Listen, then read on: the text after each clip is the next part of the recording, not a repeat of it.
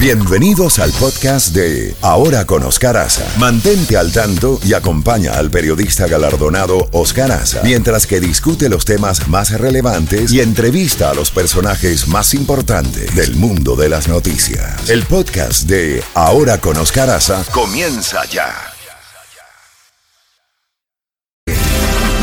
Bueno, querido Jacobo, 7:32 minutos. Comenzamos Curiosamente, no por Washington ahora y la cantidad de noticias que hay, sino hay ruido de sables en Venezuela. Se siguen denunciando arrestos en oficiales de alta graduación en los cuarteles y esto se, se luce complicado. Bueno, eh, no cabe duda que todos sabemos bien que la gran defensa de Nicolás Maduro ha sido eh, la ayuda que le ha proporcionado Cuba en materia de inteligencia, ¿no? Y así él siente que tiene un interlocutor que lo defiende a capa y espada porque eh, definitivamente Cuba necesita el petróleo venezolano y por lo menos así pero hemos visto ya en los últimos meses varios casos no de, de cierta rebelión dentro de las fuerzas armadas venezolanas. La pregunta es cuánto apoyo tienen y hasta dónde pueden llegar y yo no sé si van a tener suficientes eh, formas de poder traer un cambio de gobierno o un cambio de postura. No, no tengo la menor idea. Sé que esto va para largo. ¿Cuándo llega Chávez al poder? En 1999, si no me equivoco. No, no, 98. Ah, 98. Bueno, casi, casi Putin llegó en el 99. Pero sea como sea, del 98 estamos hablando de 20 años, Oscar. Estamos en el 2018, o sea, del chavismo en, en Venezuela así que no sé qué va, qué va a pasar sinceramente hablando. Eh, mientras tanto, muy interesantes las entrevistas que tú has logrado hacer con personeros venezolanos, ¿no? Sí. Así es. Bueno, aquí tenemos, eh, empecemos variando un poco la, la cosa. empecemos con esas bombas que están explotando en Texas. En el último mes, o sea, en este mes, que hoy, hoy es 20 de marzo, se, se, se cumplen exactamente 14 meses desde que el presidente Donald Trump llegó al poder. Él llegó al poder el 20 de enero del 2017, estamos en 20 de marzo del 2018, 20 meses exactos eh, que llevamos. Y te voy a decir algo que vamos a ver qué es lo que va a terminar ocurriendo, pero sí te puedo decir algo de que en estos momentos hay mucha tensión dentro de la Casa Blanca. el presidente ha contratado un número de abogados personales, porque están los abogados de la Casa Blanca y hay abogados personales y ahora se habla de que el presidente está considerando despedir a uno de ellos que se llama Ty Cobb. Tú sabes que Ty Cobb es un jugador de béisbol de Georgia, de los inmortales, allá en la época de 1910, 1920.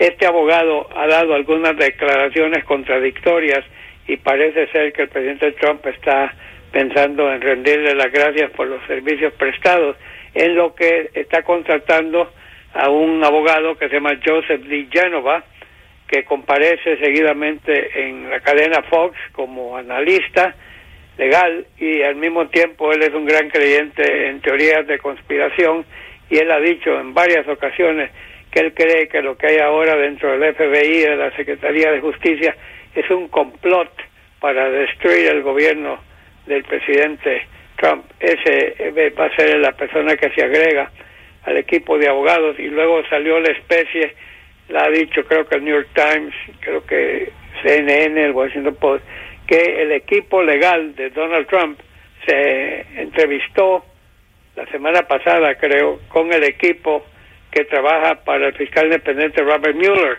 y que el tema principal de esa reunión tuvo que ver con el tipo de preguntas que la gente de Mueller le quiere hacer al presidente Donald Trump. Sí, señor. ¿Qué más tenemos, Jacobo?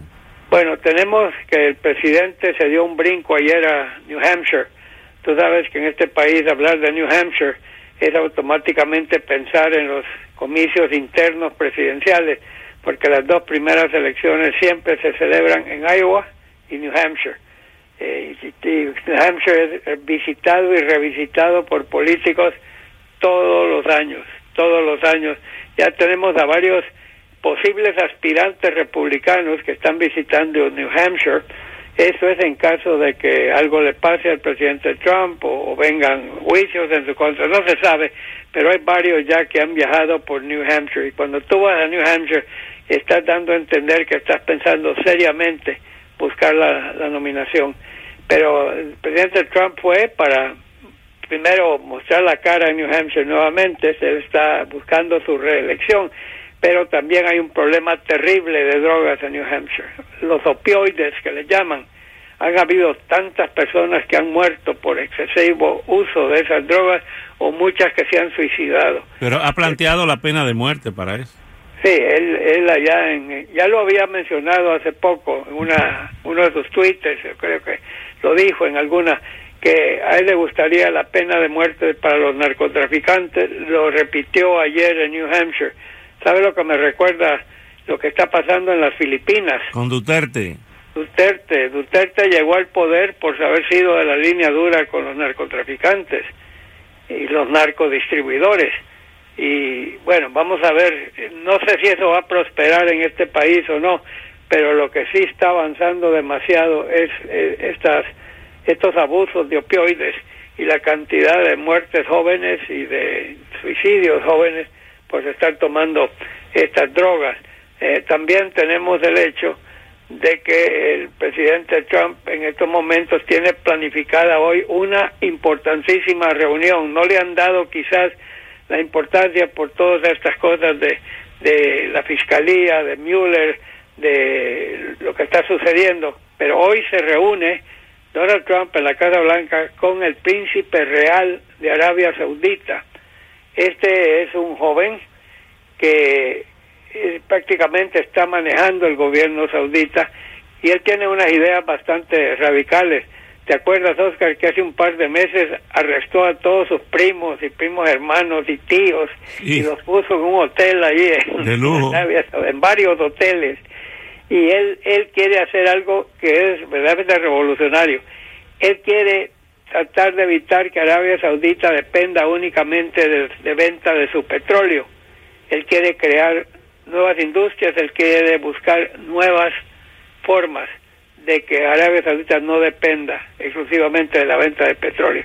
Y al mismo tiempo es un enemigo acérrimo del régimen de Irán, algo que le cae muy bien al presidente Trump, que él está en la misma onda, y no solo es el príncipe de Arabia Saudita, él ha hecho una especie de unión con Egipto, y aunque parezca mentira, ahí está Israel ahí en la mezcla en una forma indirecta, por llamarlo así, pero recordemos que Arabia Saudita es el país donde está lo más sagrado del mundo árabe, ¿no? Y, los peregrinajes a la Meca.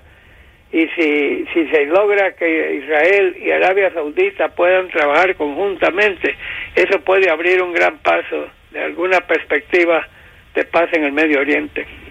Sí, señor. Bueno, y aquí estaremos esperando la cumbre de Lima, a ver qué va a pasar ahí.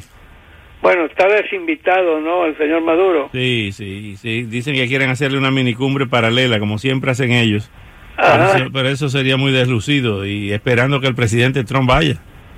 ¿Sabes de lo que me estaba acordando? No sé si fue con Obama o con Bush, cuando, cuando fue la cumbre de las Américas en Uruguay, que hicieron una paralela en Argentina donde nuestro futbolista Diego Maradona ah, se había lanzado a las calles en contra del gobierno americano y, y te acuerdas que hicieron una paralela sí, sí, sí. En, en, Argentina bueno no sé cómo les va a ir con una con una paralela o no pero definitivamente y óyeme es el 14 13 y 14 de abril. En menos de en unas tres semanas va a ser esa cumbre de las Américas. Sí señor. Bueno eh, Jacobo eh, Gatillo Time, eh, vamos a seguir a seguirle mañana. ¿Usted llenó el formulario ese de la locura de marzo? No.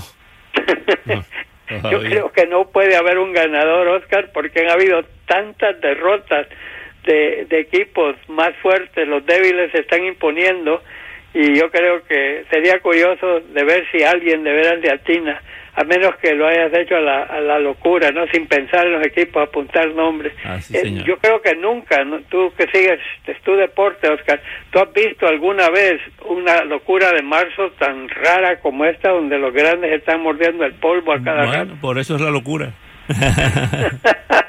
mañana le seguimos, mañana le seguimos con Wall Street, la, la situación financiera. Y, y- Sí, el y- tema de, eh, rápidamente, el tema de Facebook se ha vuelto grande. Sí. Ayer la Bolsa de Valores perdió eh, un gran porcentaje debido a la gran caída que tuvo la acción de Facebook después de que se ha sabido que cómo, cómo a través de ellos, cuántos son 50 o 150 millones de informaciones fueron a dar a, a grupos que se adueñaron de ellas ilegalmente para fines políticos. Horrible. Ya renunció el jefe de seguridad de Facebook y yo creo que quieren a quieren a Mark Zuckerman lo quieren rápidamente de testigo en la colina del Capitolio. Sí, señor. Bueno, Jacobo, Gatillo Time, mañana le seguimos. Abrazos a De- Steffi, a Luis. Cuídese el mapa genético. Doblemente me lo tengo que cuidar. Saludos. Ok. Bye, Jacobo.